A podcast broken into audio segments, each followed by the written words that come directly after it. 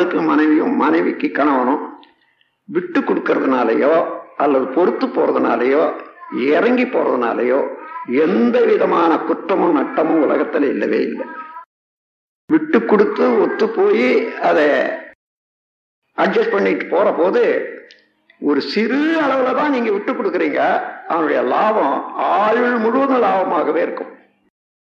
பிறருடைய விருப்பத்தை உணர்ந்து அதுக்கு தக்கவாறு நடந்து கொள்ளக்கூடிய மனப்பான்மை வேணும் இன்னும் ஒரு பெரிய பழக்கத்தை ஒட்டிய கருத்து உலகம் முழுவதும் இருக்கிறத பார்த்தேன்.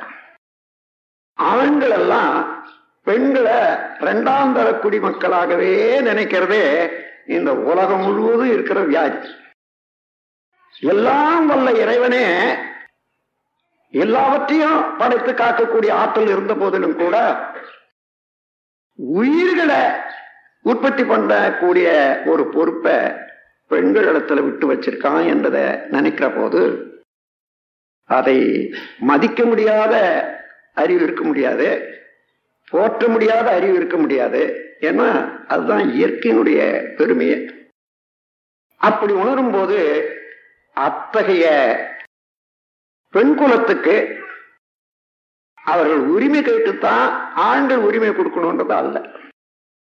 எஞ்சி கேட்டு வாங்க வேண்டியதே இல்லை இது ஆண் பிள்ளைகள் உணர்ந்து அவர்களுடைய உரிமையை அவர்கள் அனுபவிக்கிறதுக்கு எல்லா வகையிலையும் உதவியா இருக்கணும்.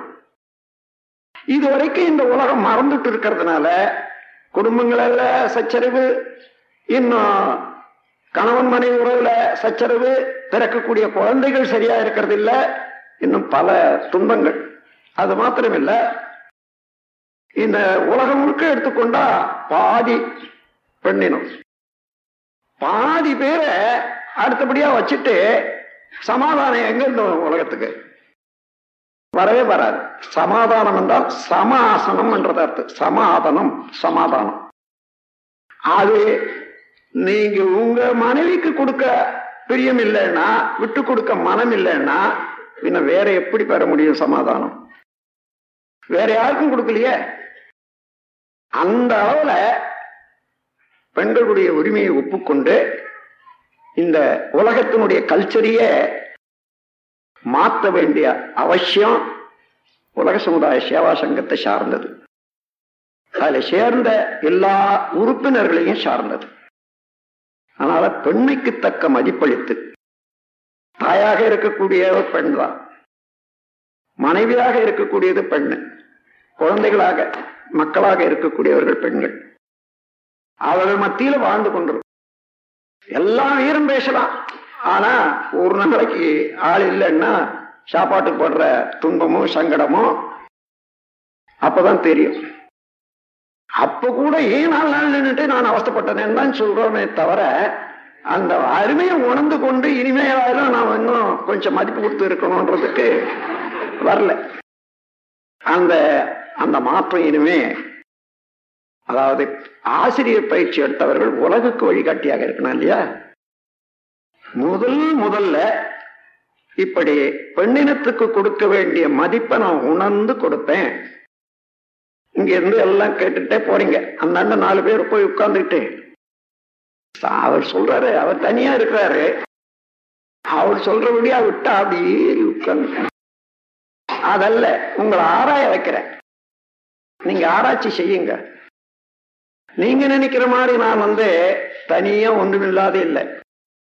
நானும் குடும்பம் நடத்தி ஒரு பெண்ணுக்கு ரெண்டு பெண்ணை கல்யாணம் பண்ணி இப்பதான் ஒன்றரை வருஷம் ஆச்சு ஒரு அம்மையார் அதாவது இளையவர் போய்.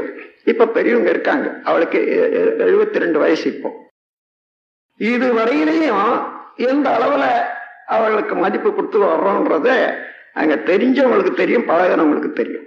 ஆகையினால அந்த மாதிரி எல்லாரும் இருக்கணும். நாம் என்ன நினைக்கிறோமோ அதே போல அவங்க செய்யணும்னு நினைக்கிறத விட அவர்களுக்கு அறிவு இருக்கிறது அவர்களுக்கு உரிமை இருக்குது. அவர்களுக்கு இன்னது செய்யணும் என்ற ஆசையும் இருக்கிறது. செய்யட்டுமே. அதற்கு மேல நம்முடைய ஆசையை தெரிவிச்சு நீங்க என்ன செய்யுங்கன்னு சொல்லலாம் இல்லையா? எண்பது விதமான நன்மைகள் உங்க விருப்பம் போல இருக்கும் ஒரு நாலு செயல்கள் உங்கள் விருப்பத்துக்கு ஒத்து வராதா இருக்கலாம். அது தவறு என்று அல்ல. நீங்க அது சரின்னுட்டு தெரிஞ்சு கொள்ள முடியாத போது அது தவறுன்னு நினைக்கிறீங்க. இவைகளெல்லாம் சிந்திக்கும்படியாக இந்த நேரத்துல உங்கள் மனதுல அந்த ஆராய்ச்சியை தூண்ட வேண்டியது என்னுடைய கடமை. உங்களுடைய குடும்பத்துல மதிப்பளித்து இந்த ஒற்றுமையை வளர்த்து கொண்டீர்களேனால் அப்போதுதான் உங்களுடைய குழந்தைகள் உங்க சொல்ல கேட்கும். நல்ல குழந்தைகள் பிறக்கும் குடும்ப அமைதி இருக்கும். ஆபீஸுக்கு போனாலும் கூட குடும்பத்தில் இருக்கக்கூடிய அமைதி உங்களுக்கு காரியாலயத்துல எந்த செயலையும் அமைதியாக செய்யவும் இனிமையாக அனுபவிக்க முடியும். அங்க குழப்பம் இருந்ததுன்னா என்ன ஆகும்னா எந்த வேலை எவ்வளவுதான் பெரிய வேலை உத்தியோகமா இருந்தாலும் சரி. அந்த இந்த குழப்பம் அங்க வெவ்வேறு வகையில எடுத்து காட்டி அது ஆபீஸ்ல இருக்கக்கூடிய உத்தியோகத்தை கூட பாதிக்கும். நம் கடமை அறவாழ்வின் நாட்டற்கு